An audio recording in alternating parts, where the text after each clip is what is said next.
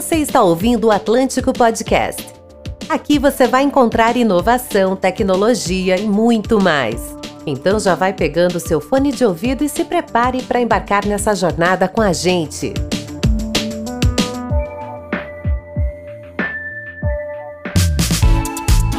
Olá pessoal, bom dia, boa tarde, boa noite. Eu sou Alex Trajano, tá? Eu tô aqui é, para falar com vocês aqui sobre um pouco sobre as redes móveis de quinta geração, mais conhecida como 5G. Atualmente eu sou líder da plataforma tecnológica de redes e sistemas distribuídos aqui no Instituto Atlântico uh, e eu trouxe aqui dois colegas meus aqui do Atlântico para falar sobre esse tema com a gente, né? O Chico e a Roseli, né? Aí é, eu queria até pedir para o Chico e para a Roseli dar a carteirada deles, né? Chico, é, se apresenta aí pra gente. Meu nome é Francisco, mas na verdade o pessoal aqui no Atlântico já me chamou de Chico. Então, Francisco Ferreira, eu tô no Atlântico há mais ou menos seis meses. Tô aqui em alguns projetos de pesquisa e, e trabalhando junto com o Alex aí na plataforma de inovação na área de redes também. Prazer, pessoal. Eu sou Roseli. Eu tô no Atlântico há pouco, na verdade, tá com um ano mais ou menos. É, atualmente eu trabalho como dev, também estou trabalhando com pesquisa, juntamente com Alex e com Chico. E a gente está tocando aí a plataforma de redes, sistemas distribuídos, está estudando bastante na área de Edge. E é um prazer estar aqui presente. É isso aí, pessoal. Ei, Chico, mas só um detalhe, né? Tu esqueceu de comentar que tu é doutor, né? Virou doutor aí semana passada. é, porque eu tava com vergonha. Eu acabei terminar o doutorado na área de na área de sistemas distribuídos, voltado muito para computação Edge, computação Fog, que são uma forma de computação distribuída a partir da nuvem, né? E essas tecnologias que a gente vai falar, especialmente no 5G, e quando a gente tocar um pouquinho no ICG, tem muito mais a ver com isso. A gente vai ver, né, que a gente, a gente vai fazer um pequeno histórico do, do 3G e do 4G, mas a gente vai ver que o 5G e o 6G, até que a gente vai tocar um pouco nisso, como eu falei, são um conjunto de tecnologias e essas computações um pouco mais distribuídas são um fator muito importante dessas redes móveis mais modernas. Porque eh, a gente vai chegar lá. Vamos, vamos começar devagarzinho. Por que, que a gente começou a, chegar, a conversar sobre esse tema, né, Alex e Zeli? Porque assim, tá todo mundo dizendo que o 5G tá chegando, o povo já fala do 5G há bastante tempo. Gente, eh, e só que na verdade pelo menos aqui no Brasil, a gente sabe que não chegou ainda, por várias questões que a gente vai discutir. Mas, antes de chegar no 5G, a gente vai começar falando do que era que a gente tinha até agora, né? Até agora há pouco a gente ainda tem um pouco de 3G, um pouco de 4G.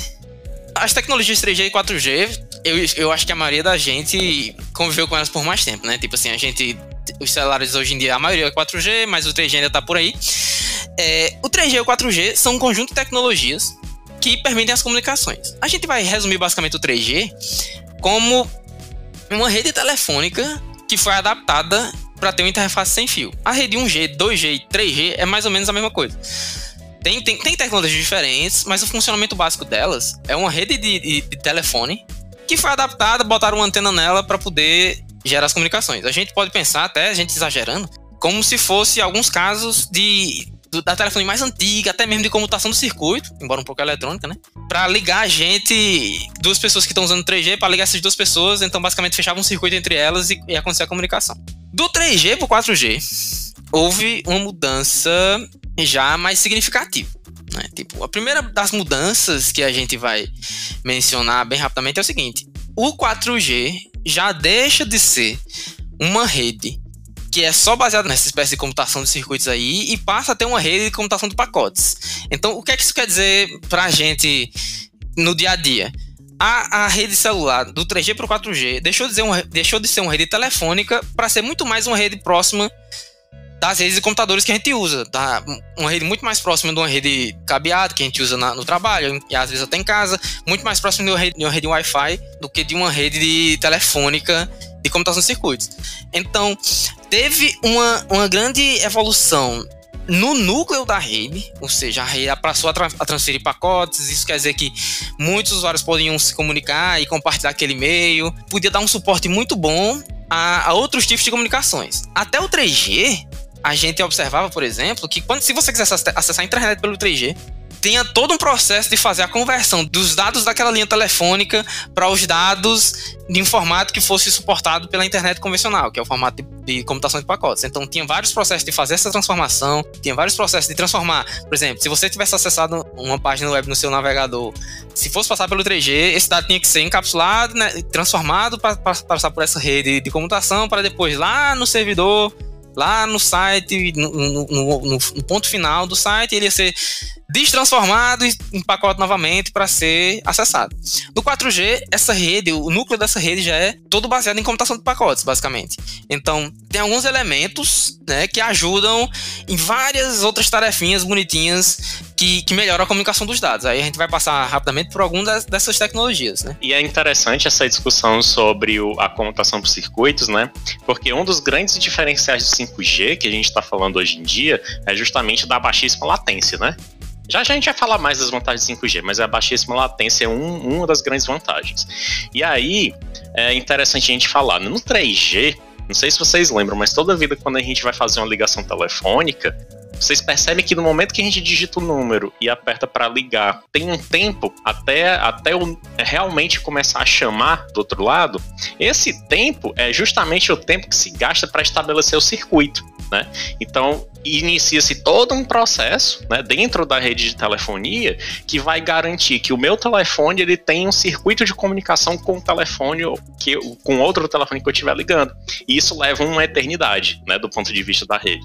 Aí tinha um problema, né, Alex? Por exemplo, se você tivesse se movimentando, até dentro de uma cidade mesmo, mas de carro, se você estivesse fazendo uma ligação, se você saísse do, do alcance uma antena para entrar em outro, alcance de outra antena do 3G, tinha toda uma complicação de fazer a realocação dessa chamada para você conseguir continuar essa chamada na outra antena. Tinha um, a gente vai entrar nas partes muito técnicas, mas era muito complicado de fazer isso justamente por causa desses fechamentos e abertura de circuitos.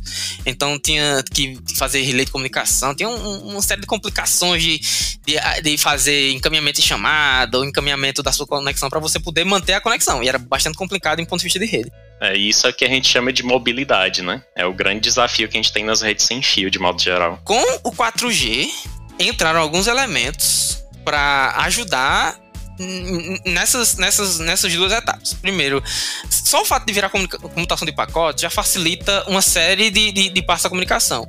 Porque não tem a, a, dificuldade inicial né, de fechar o circuito de, de comunicação. Basicamente, é um processo semelhante a você acessar um site ou a você entrar num chat com alguém, né? É, quando você tenta fazer uma conexão, é, seu, seu celular vai mandar alguns pacotes para a rede e basicamente, né, a gente tem, tem, tem uma tecnologia, né, que vem, que vem até com 4G, que é o VoLTE, né, Vo, voz sobre LTE, que LTE é o nome da tecnologia, que faz com que essa, é como se essa chamada no 4G fosse uma chamada feita através da internet. Então, quando você tenta fazer uma chamada, esses dados, seu, seu celular faz uma conexão de, de pacotes com, com um receptor e você consegue fazer a chamada de forma muito mais rápida. Além, além dessa, de ser uma computação de pacotes, né, que permite uma comunicação semelhante à da internet, é, tem alguns elementos dentro da rede, como o gerenciador de mobilidade, ou seja, dentro da rede 4G, tem um conjunto de elementos dentro da rede 4G que, que ajudam nesse processo de fazer o que a gente chama de handover, né?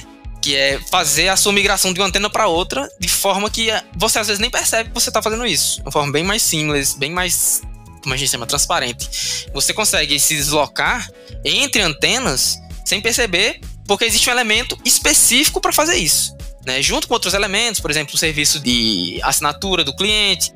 E mesmo assim, né, esses dois elementos, mesmo assim, como a, como a rede 3G foi amplamente implantada no Brasil e em outros lugares do mundo, Ainda assim, a rede 4G, que ela é, ela é baseada numa tecnologia chamada LTE, que significa Long Term Evolution ou, ou evolução de longo prazo. Então, é uma tecnologia que foi pensada na evolução, no longo prazo. Então, o 4G fornece alguns elementos para conectar na rede 3G e outros elementos que estão sendo usados paulatinamente para criar a rede 5G. Então, o 4G tem esses três elementos que são interessantes, né? Computação de pacotes, é, gerenciador de mobilidade e, e, uma série de interfaces que permite uma evolução, uma, uma comunicação muito mais tranquila para quem está usando o serviço do 4G, né? Além de outros fatores que acho que não, não vale nem a pena a gente discutir tão tecnicamente, como por exemplo, antenas 4G tem, são mais econômicas em termos energéticos, né? Elas têm uma separação interessante nos dados que estão trafegando e no controle desses dados. uma coisa assim que, que facilita é, vários, até, até facilita até algumas aplicações rodar é, usando redes 4G. Né? Por exemplo, você consegue é, dar mais controle para as operadoras sobre para eles tentarem melhorar suas, suas comunicações. Você consegue dar controle para operadores de, que terceirizam essas comunicações para fornecer serviços sobre a rede 4G. Então a rede 4G tem várias características que tornam ela mais aberta, que tornam ela mais extensível e que torna ela mais que faz com que ela forneça um serviço melhor para o usuário final. Então, o 4G já tem várias características boas. Certo. Só que tem várias limitações também. É até engraçado, Chico, porque eu tava falando, é, é, evoluções de longo prazo. Mas uma das especificações do 5G, né, que é o 5G NR, ele basicamente ele joga todos as, todo, todo esse trabalho no mato, né? é doido, bicho, porque ele foi pensado, né? Eu tava até vendo. A gente vai falar um pouco rapidamente sobre isso mais na frente, quando falar do, do, no processo que tá acontecendo licitação das bandas no Brasil. Mas existe um modelo de transição do 4G para o 5G, que assim como houve um modelo de transição, de transição do 3G para o 4G, né? Vou só explicar essa transição. Teve, a rede 3G foi amplamente instalada no Brasil. Então o pessoal que instalou o 4G reaproveitou boa parte da infraestrutura, que é cabeamento, equipamentos, para poder fazer essa transição. Só que o fardo da adaptação era todo do 4G. Então o 4G tinha que estar preparado para plugar o 3G nele. Então, onde entram alguns elementos, como os gateways, é, os gateways de, com a interface telefônica e, e gateways de serviço. Existe também, é, foi previsto que o 4G fosse a interface para você criar o 5G. Né? Tem um, um, um, modelo do 5G que é o 5G não standalone. Olha o standalone. Deixa eu ver. É, o não standalone, né? O não standalone é um 5G que usa a infraestrutura do 4G. Especialmente, por exemplo, as conexões de fibra ótica que vem com 4G, que, que já é uma rede de fibra ótica diferente da rede 3G, né? Então, por exemplo, a não standalone é uma rede 5G, que ela é montada em cima da rede 4G preexistente. Tem várias dependências, mas ela serve para uma, uma implantação é, que, que usa infraestrutura existente. Mas aí, como o Alex falou, no fim das contas, a nova especificação aqui até te, teve uma, alguns problemas no Brasil. As novas especificações simplesmente jogam o 4G todo fora e dizem que é muito mais rápido até implementar um, um 5G totalmente standalone. Aí vocês que usam 4G já percebem algumas coisas. Que o 4G é bom, você diferente até do 3G, você consegue ver um vídeo tranquilamente usando 4G, você consegue até jogar tranquilamente usando 4G, muito melhor que o 3G, certo?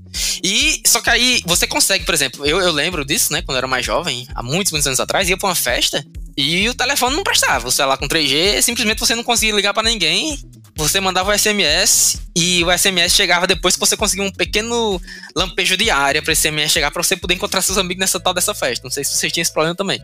Eu acho que sim, né? Mas com 4G já houve um aumento dessa capacidade da rede. E a ideia do 5G é que isso nem seja mais comentado que você consiga um aumento dessa capacidade de forma que quem está usando não perceba, mesmo em grandes aglomerações. Então, o foco do 5G seria, por exemplo, grandes eventos com milhões de pessoas, é, grandes eventos esportivos, como a própria Olimpíada está tendo agora. Já estamos datando o podcast, não sei se é um problema, mas como as Olimpíadas, Copa do Mundo, não sei o quê, jogos de futebol, qualquer coisa que seja muita gente, o pessoal que vai estar tá lá, né, até por causa da demanda hoje em dia de criação de conteúdo, né? Por exemplo, o pessoal postando coisa no Instagram, postando stories o tempo todo, o pessoal possa fazer isso de forma muito tranquila com 5G. Então, a gente vai começar a entrar no 5G, né? Eu acho. A ideia do 5G é que tudo que o 4G tinha de bom seja melhorado do ponto de vista do usuário final. Um ponto importante nesse sentido é que até esses elementos, né, que tu falou, Chico, da, da rede 4G, MME, HSS, PGW, é que na rede 5G esses equipamentos eles possam ser virtualizados e possam ser escaláveis, né? Com base ali no contexto do usuário, é, com base na demanda da rede também. Ou seja, esses, esses equipamentos fixos, né, que eram ali utilizados na, na rede 4G, agora com 5G, eles possam ser escalados dinamicamente, é, que possam ser criados múltiplos EPCs, né, que a gente chama, é, de forma dinâmica. Isso é, isso é interessante, que o 5G tem, além das tecnologias, que é uma coisa que muda, o 5G tem um acréscimo de. de além do que eu falei de tecnologia, né? Além da tecnologia, de, de, por exemplo, o LTE é a interface é um conjunto de equipamentos que forma a interface que, que informa a interface sem fio, que é a antena que a gente acessa. No 5G, além da antena e além de alguns elementos perto dessa antena, o 5G tem todo um suporte de outras tecnologias meio fora tá meio distantes desse, desse contexto de redes físicas, né? Tem um, tem que ter um suporte muito grande da computação em nuvem. Então, a Roseli falou que no 4G, esses elementos, né, o gerenciador de mobilidade, o gerenciador de interface com a rede 3G, no 4G eles são elementos mesmo, são equipamentos que estão lá no, no, no arcabouço ali perto da antena. No 5G, esses elementos ou estão executando em servidores na nuvem, ou seja, é, a antena do 5G vai ter uma comunicação direta com a nuvem para poder fazer é, alguns gerenciamentos do seu, do seu tráfego, ou são elementos que são colocados, né, que, que, que a computação na borda, que são elementos parecidos com data center, que são colocados próximo da antena. Então vai ter um poder, vai necessitar de um poder de computacional elevado, que vai ser dependendo da nuvem ou, de, ou de uma, dessa nuvem distribuída, que a gente fala que é a computação na borda, ou a computação em edge, como a gente fala em inglês, ou a computação fog, ou a computação em neva, que é uma computação muito distribuída, e o 5G tem um suporte muito forte disso. E não somente tem o suporte, né, como ele precisa. Porque lá na concepção do 5G, o pessoal estabeleceu como alvo, né, ter ali comunicações em em um milissegundo. Só que se, só que se você para para pensar, imagine uma aplicação que está na nuvem. Né? Só que a gente sabe que a nuvem é longe. Né? Então vamos supor que tu está acessando o Facebook. O data center do Facebook está lá nos Estados Unidos. Tu está aqui em Fortaleza. Então não tem como, é fisicamente impossível, né? Pelo menos se, se Einstein estiver correto, é fisicamente impossível me comunicar em menos de um milissegundo daqui para os Estados Unidos, porque a gente tem a limitação da, da, da luz, né? Então, para que eu tenha né, a, a, o usuário final tirando proveito dessa latência extremamente baixa, a gente tem que colocar a computação dentro das antenas, das antenas que estão nas estações de rádio base. Né? Então, caso contrário, tu não vai conseguir tirar proveito dessa baixíssima latência, porque é aquela coisa. Essas redes que a gente está falando, as redes móveis, esses padrões, eles, eles focam principalmente nas redes de acesso. Né? Ou seja, é a interface de comunicação da minha antena até o equipamento do usuário, né? Até o meu celular, até, enfim, aquilo que esteja conectado à rede móvel. Então é um milissegundo nesse, nessa rede de acesso. Então, para que eu realmente tenha o meu usuário né, com, com baixíssima latência, o meu recurso de computação tem que estar ali perto também para as aplicações rodarem perto desses usuários. Que é justamente né, a computação em borda, a computação em névoa e por aí vai. Para você tentar imaginar de forma fácil, é. Em vez de você, por exemplo, em vez de você acessar seu vídeo do YouTube lá do servidor do Google, ele é armazenado de alguma forma bem pertinho da antena e você consegue pegar esse vídeo do YouTube de forma muito rápida, quase de forma direta da antena. Aí isso diminui bastante o tempo de resposta da aplicação. E existem vários outros tipos de aplicações que se enquadram nisso, que a gente não pode, né? A gente não consegue, o 5G não consegue trazer a outra pessoa para um milissegundo perto de você. Então, se você não tá. Eu, eu, já, eu, já, eu já passei por esse problema, o pessoal querendo que as comunicações de chat baixassem para menos de um milissegundo também. Aí eu disse, pessoal, não vai funcionar. Tem algumas aplicações que vai ter suporte, aplicação de vídeo, aplicação de áudio, especialmente esses áudio armazenado, vídeo armazenado.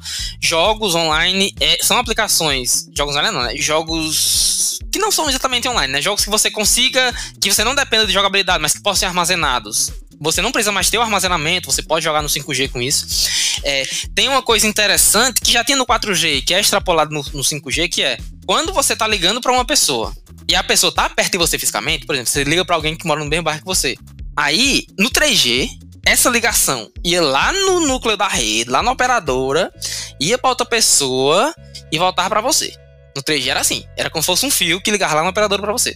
No 4G, o LTE já tem a capacidade de ligar você diretamente com essa outra pessoa, se essa outra pessoa tiver na mesma antena que você, e se a outra pessoa tiver a duas antenas de você, mas essas antenas estiverem conectadas, o circuito é meio que fechado direto, o circuito de pacotes, entre você e a pessoa com quem você está falando. No 5G, isso não só é possível, como isso é extrapolado ao máximo, porque ele já permite ligação de, de dezenas, centenas de pessoas a mais, dezenas de pessoas a mais, centenas de pessoas a mais, e a ligação, se a pessoa estiver fisicamente perto de você, é muito rápido, né? Esse tipo de aplicação, se ela tiver assim, no mesmo bairro, no 5G você consegue uma chamada de vídeo mesmo, até o LTE, o VoLTE, né, o, o, o voz sobre LTE, permite uma chamada até de voz e de vídeo de baixíssima latência. Os celulares que têm 4G geralmente já tem suporte da, do voz sobre LTE, mas no geral, as aplica várias aplicações podem ter essa latência reduzida de forma bastante intensa. Com as tecnologias além de suporte, né, tem algumas tecnologias já na parte sem fio, na parte da antena. A primeira tecnologia na parte da antena é a quantidade de espectro, a quantidade de, de espectro eletromagnético disponível para o 5G. Que é até um dos principais problemas é isso, né? A licitação. Oficialmente, o 5G tem dois espectros principais que ela pode usar. Que o, o primeiro, eu não, vou, não preciso entrar em detalhes técnicos, mas o primeiro espectro é o mesmo espectro usado pela TV, né, que é o espectro mais baixo, na faixa de megahertz. E tem outro espectro na faixa de vários gigahertz, que é um espectro que, que é usado por uma tecnologia que aumenta muito a banda da rede. A gente pode pensar assim, quanto mais gigahertz ou quanto mais megahertz a rede tiver, mais bits ela consegue transmitir, de forma bem simples, sem entrar em algumas considerações aí de, de capacidade de canal, né? Então, uma rede de megahertz, ela tem, é milhões, é? De hertz? Milhões de hertz. Então, tem milhões aí de, de, de dados, que milhões de bits que podem ser trafegados. Redes de gigahertz podem, podem trafegar bilhões de bits na mesma, na mesma área. Aí, o 5G tem essa capacidade, de fazer essas comunicações nessa faixa de gigahertz. Né, que a gente chama de onda de, de milímetros, né? São ondas milimétricas que a gente consegue uma comunicação muito mais rápida, só que tem um problema. Na onda milimétrica, para ela ser muito mais rápida, ela tem que estar muito mais perto e com muito menos obstáculos entre você. Então o 4G, o 4G tinha uma antena zona lá que cobria alguns quilômetros no 5G vai ter uma antena que cobre quilômetros também, que é a antena na, na faixa dos, dos megahertz, mas aí tem toda uma questão de modulação, que não vem no caso. Mas o que é que acontece no 5G, que é melhor que no 4G ainda? A quantidade de banda disponível tanto nos megahertz quanto nesses gigahertz, que são muito mais rápidos, é, você consegue não apenas usar a antena principal, a, a grande antena 5G ou do 4G, como, como queiram, mas você consegue fazer a instalação de pequenas antenas em vários pontos da cidade, tipo você pode. Existem várias perspectivas de fazer isso, mas você pode botar pequenas antenas, uma, uma antena 5G em cada poste da cidade, por exemplo. Ou uma antena 5G, várias antenas 5G dentro de um shopping. Ou várias antenas 5G dentro de um campo de futebol. Essas várias antenas, elas vão, podem trabalhar nesse, nesse espectro milimétrico. E a comunicação, por estar mais próximo, porque ela vai estar lá no seu poste, ela vai ser muito mais rápida para você, né? E todas essas antenas vão estar conectadas entre si por fibra ótica ou até mesmo sem fio, né? Entre elas e fornecer um alcance e uma largura de banda muito, muito, muito mais alta, né? Por causa dessas, dessas bandas que estão sendo disponíveis assim, sem adentrar, né, muito no detalhe, mas é, isso é uma característica física, né? Então, de novo, se o Einstein, se bem que nesse caso eu não sei se é o Einstein, tá, pessoal? É, é, quanto maior a frequência né, da, de uma determinada onda eletromagnética, é, mais atenuação essa, essa onda ela tende a sofrer. Né? Então, quanto maior a frequência, menos longe eu consigo ir. Né? Então, uh, em contrapartida, eu consigo transmitir a quantidade de dados muito maior. É, então, então, assim, a gente sempre tem aquele trade-off, né? Da, você coloca uma frequência maior, aumenta a banda, mas perde alcance. Uma frequência menor, tu aumenta o alcance, mas tu perde a banda. Sempre é o trade-off que a gente tem em qualquer tipo de comunicação sem fio, né? E aí é, é, é interessante também pelo seguinte, né? Um dos grandes problemas das redes sem fios, e aí é rede sem fio de modo geral, é que ela, por a gente estar tá falando de um canal de comunicação aberto, né, que é o ar, né, eu estou fazendo a transmissão pelo ar. Então, naturalmente, existem as interferências. E o que, é que, são as interferências? É a mesma coisa que a gente viu lá no ensino fundamental e ensino médio, que é quando você tem duas ondas de mesma frequência sendo né, propagadas no mesmo espaço ao mesmo tempo. E aí essas ondas elas interferem entre si. Uh, quando a gente está né, no, no contexto do, do 5G com, com o rádio operando a uma altíssima frequência, que no, né, a gente pode estar tá falando de 26 GHz aqui, essa frequência, por ela, por ela sofrer mais atenuação, né, comparada a uma frequência menor, a tendência é que essa interferência diminua. Justamente porque essa onda não vai tão longe. Né? Então isso faz com que eu tenha que ter uma densidade de antenas maior, né? Justamente para compensar por esse baixo alcance, e ao mesmo tempo eu estou diminuindo o nível de interferência se eu comparo com os 700 MHz, por exemplo. Né? Então, isso tem, tem algumas vantagens, né? Você operar com essas frequências maiores. É tanto essa, essa discussão da frequência é interessante porque não sei se vocês já viram, né? Mas no ano passado, ali em 2019, 2020, é, o pessoal falava que 5G ia dar câncer, né? justamente por conta dessas frequências altas que o pessoal falava, ah, isso aqui vai ser radiação ionizante, é a mesma coisa de Chernobyl. a gente já convive com frequências altíssimas o tempo todo, desde a Wi-Fi, por exemplo, a Wi-Fi AC, né, o 802 sei que alguns Wi-Fi já tem, é um Wi-Fi bem mais rápido e trabalha no gigahertz também, o povo já devia estar com medo. Se você tem microondas em casa, já devia ficar com medo. O celular, houve um tempo que houve essa desconfiança, né, no geral, mas a gente, a, a, até onde a gente sabe, e a gente trabalha com isso quase direto ou indiretamente, né? A gente sabe que a gente faz teste com isso, tem todos os testes com esses espectros, então não se preocupem não, meu povo. Ninguém vai morrer por causa de 5G, não. Mas só lembrando, a frequência que esquenta a sua comida no micro-ondas é a mesma frequência do Wi-Fi. E nem por isso você tá cozinhando, você se cozinhou, né? Entrando um pouco nesse contexto também da, da era 5G, né? A gente tem ali muito a ideia de que é, o uso da, da softwareização que as redes elas vão ser programáveis. E nesse contexto de programabilidade, a ideia é que os equipamentos de rede eles possam ser virtualizados, como eu falei anteriormente, e que eu consiga também criar é, separações lógicas usando os mesmos substratos físicos. E aí entra um pouco do conceito de virtualização das funções de rede, de fatiamento de rede, que é o chamado network slice. Entrando um pouco nesse conceito de fatiamento de rede, é, a gente tem a chamada é, network slicing, né, que é o fatiamento da rede, e que é um conceito que ele vem ganhando bastante popularidade com a ideia de softwareização de redes. O que, que é isso? A ideia é que os equipamentos de rede eles possam ser programáveis e possam ser escaláveis de forma dinâmica e com base no contexto do usuário.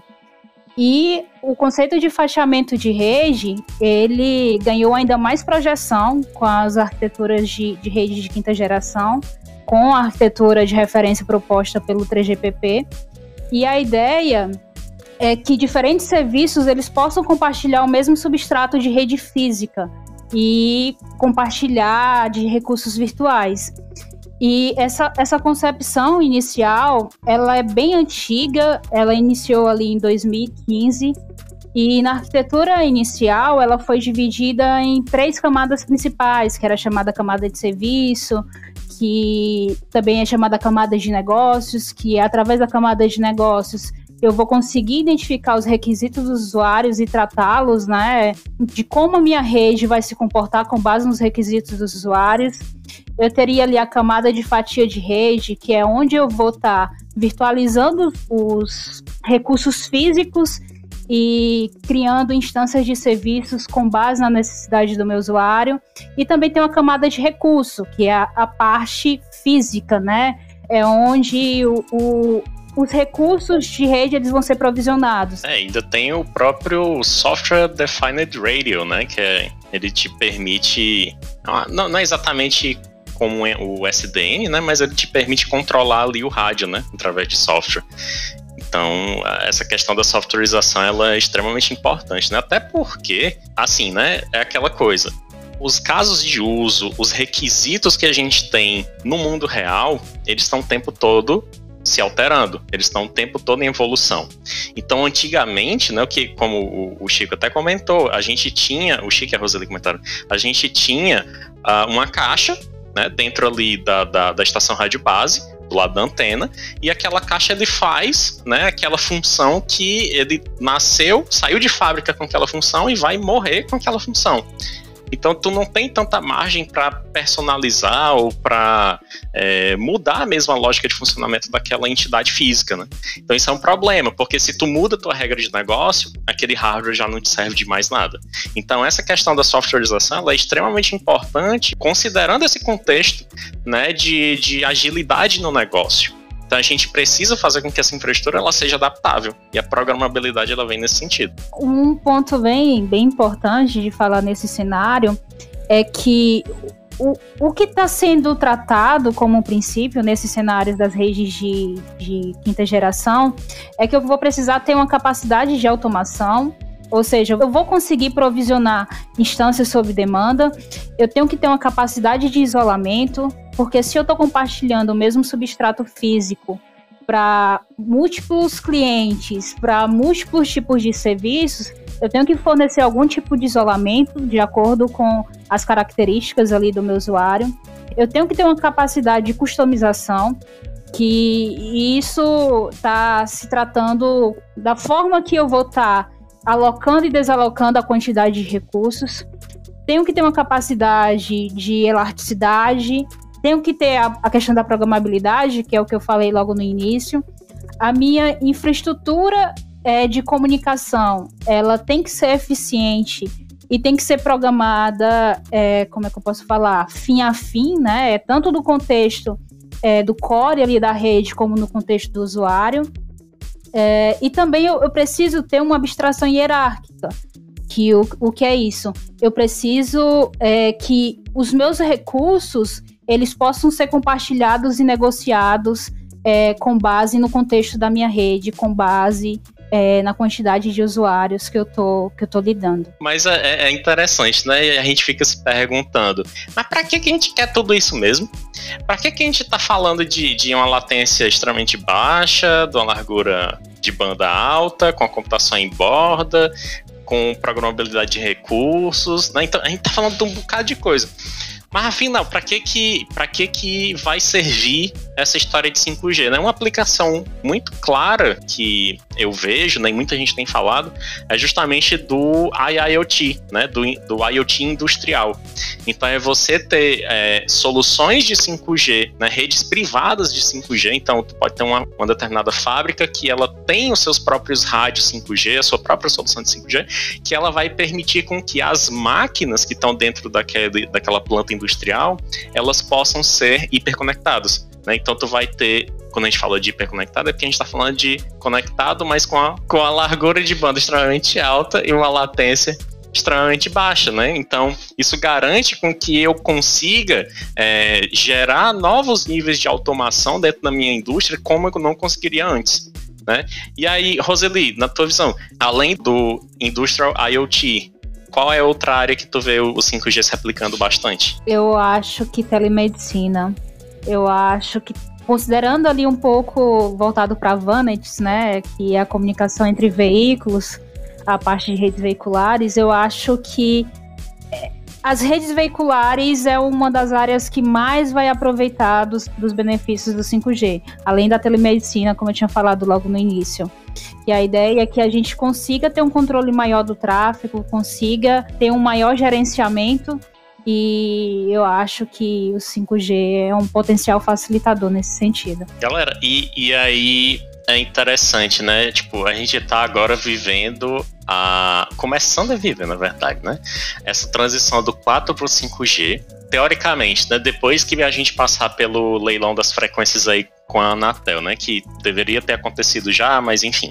Então, teoricamente, a gente deve estar tá vendo aí o 5G nos próximos meses, né, aqui pelo Brasil. E aí a gente fica se perguntando, tá, mas chegou o 5G, temos o 5G. Vocês acham que o 5G vai mudar a vida da gente, né? Como todo mundo tá falando nos próximos seis meses? O que, que vocês acham? Rapaz, esse negócio demora, velho. Esse negócio demora. Até porque tem, tem, tem no Brasil uma questão econômica primeiro, né? que não vai, não vai ser um serviço barato para iniciar. E a questão de, de, de, de, adaptação, que a ideia é que demora um bocado para a gente conseguir certas coisas. Por exemplo, quando é que a gente vai começar a ter um veículo autônomo conectado aqui no Brasil que precisa do 5G para poder funcionar e rodar automaticamente nas ruas? Acho que vai demorar um pouco. São aplicações um pouco futuristas ainda, mas que já vai ser possível fazer aí nos próximos meses. Vai ser possível fazer, né? Não quer dizer que a gente vai fazer por algumas questões aí que a gente tem. Fora não sei se era isso que tu queria entrar. Fora algumas questões bastante complexas do, do, do, do, caráter geopolítico, né? Que estão pipocando aí. Por exemplo, já estão. Já tá, vocês podem procurar aí, vocês quem quiser pode procurar na notícia, já tem notícia de que, de que tá faltando é, material para fazer as antenas do 5G. Tá faltando componentes, tá faltando coisas por algumas questões bem complexas, né, né Alex? Essa parte, é a pior parte da conversa. É a parte mais complexa porque o 5G tá, talvez não se envolva tanto porque por causa de questões geopolíticas, envolvendo Huawei, Estados Unidos. Comenta aí rapidamente. É aquela velha história, né, dos, dos últimos governos americanos, né, onde eles têm falado que ah, não vamos, vamos fazer aqui um, um lockdown aqui para as soluções de 5G chinesas, porque eles vão espionar né, as coisas aqui do, do, dos americanos e dos nossos aliados, né? E aí, naquele movimento, que acho que todo mundo deve ter visto alguma notícia sobre, né? Ah, eles até tentaram levar o Brasil também nessa, nesse, nesse balaio aí. Você está ouvindo o Atlântico Podcast. Então, pessoal, é isso. A gente se encaminha aqui para o final do nosso episódio. Então, eu queria agradecer aí a participação do Chico, da Roseli. É, vocês viram aí que a gente tem bastante assunto para falar dentro dessa temática, né? Então, pessoal, se vocês quiserem acompanhar mais dessas e de outras discussões que a gente pode vir a ter, né, e, e também dentro da plataforma de redes sistemas distribuídos, é, é, só seguir a gente lá no Instagram, né, arroba Atlântico, e também acompanhar o nosso site, www.atlântico.com.br, onde lá a gente sempre tem, né, postagens de blog ali, não, como eu falei, não só nesse, mas em outros conteúdos também. E aí fica o convite para vocês e muito obrigado pela audiência e até mais. Você ouviu o Atlântico Podcast. Muito obrigada por ter acompanhado a gente no episódio de hoje. Se quiser conhecer mais sobre o Instituto Atlântico, é só seguir a gente no Instagram, @iatlântico, e acessar nosso site www.atlântico.com.br. Nos vemos nos próximos episódios.